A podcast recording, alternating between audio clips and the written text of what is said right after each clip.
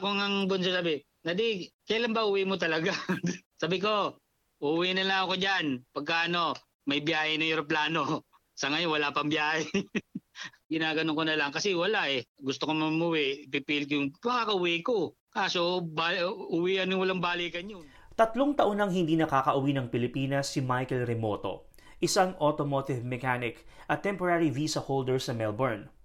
March 2019 siya nang mapunta sa Australia para matustusan ang pangangailangan ng pamilya. Ang dapat sana'y bakasyon tuwing Pasko at tsansang makapiling at mayakap ang asawa at mga anak ay nauwi sa lungkot at paghihintay.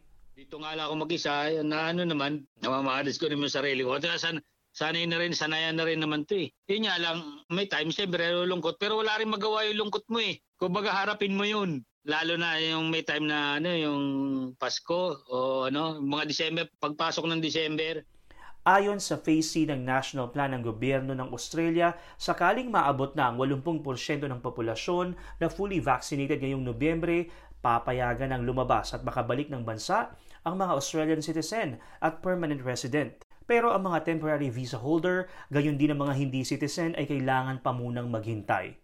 Maaari namang lumabas ng bansa mga ito, ngunit sa ngayon ay hindi papayagang makabalik, maliban ang mga mag apply ng travel exemption. Temporary Work Skilled Visa 457 ang hawak ni Michael na balido ng apat na taon. Umaasa siyang marinyo ito kahit hindi na maging permanent resident dahil sa kanyang edad. Pansamantala muna siyang mananatili at maghihintay hanggang magbukas ng tuluyan ng Australia. Nagpabakuna na din si Michael sakaling may pagkakataon na makauwi ng Pilipinas gusto ko man umuwi, hindi naman ganun kadali. Pag umuwi ka, baka mamaya di ka na makabalik. Yan ang problema eh. Kahit na sponsor mo malaki, hindi na hayaan ng immigration siguro na ano na makabalik yung isang tao na ano na hindi ka naman ano eh citizen, hindi ka naman residence eh. Una siyempre ng government yung mga ano, mga legitimate residence ganyan para sa amin mga ano kasi marami pamalit sa amin eh. Kung mga temporary working visa lang kami, di ba? Eh, pero tama naman yun.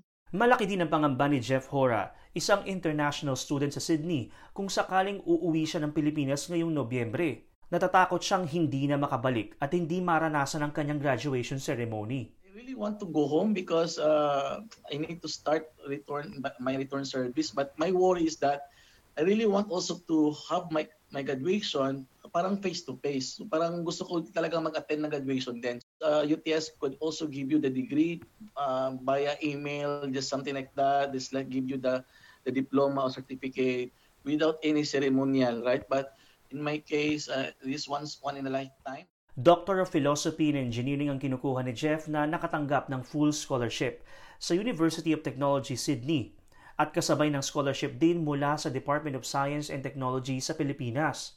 Nasa ikahuling taon na siya ng kurso at naipasa na ang thesis itong Setyembre. Naghihintay na lamang siya ngayon sa reviewer at ng kanyang graduation na tinatayang sa first quarter ng 2022. March 2018 nang dumating sa Australia si Jeff at sumunod ang misis at limang taong gulang na anak nito matapos ang ilang buwan. March 2019 naman nakapagbakasyon pa sila sa Pilipinas ng dalawang buwan bago ang pandemya.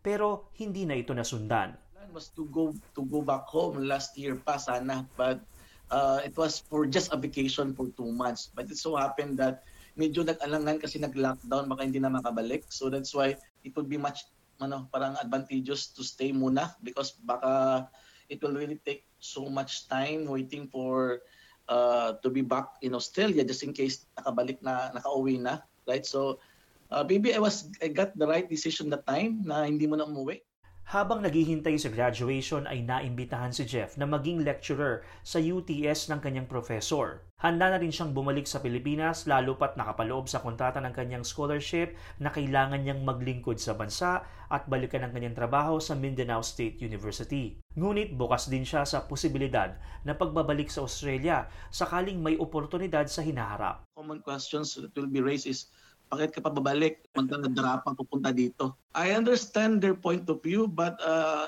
iba kasi yung situation ko. I have a moral obligation to get back home. I have this agreement, I have this contract with the university. At the same time, I have also a contract with the UST that right after the conferment of having for after you got the degree, so you should return to your home country and serve back. Dalawa lang sina Michael at Jeff sa isang milyon at anim na raang temporary migrants sa Australia. Inaasang makakalabas-pasok din ng mga temporary visa holder at hindi citizen sa Australia sa Phase D ng National Plan. Pero sa ngayon, wala pa ditong itinakdang panahon ng gobyerno. TJ Korea para sa SBS Filipino.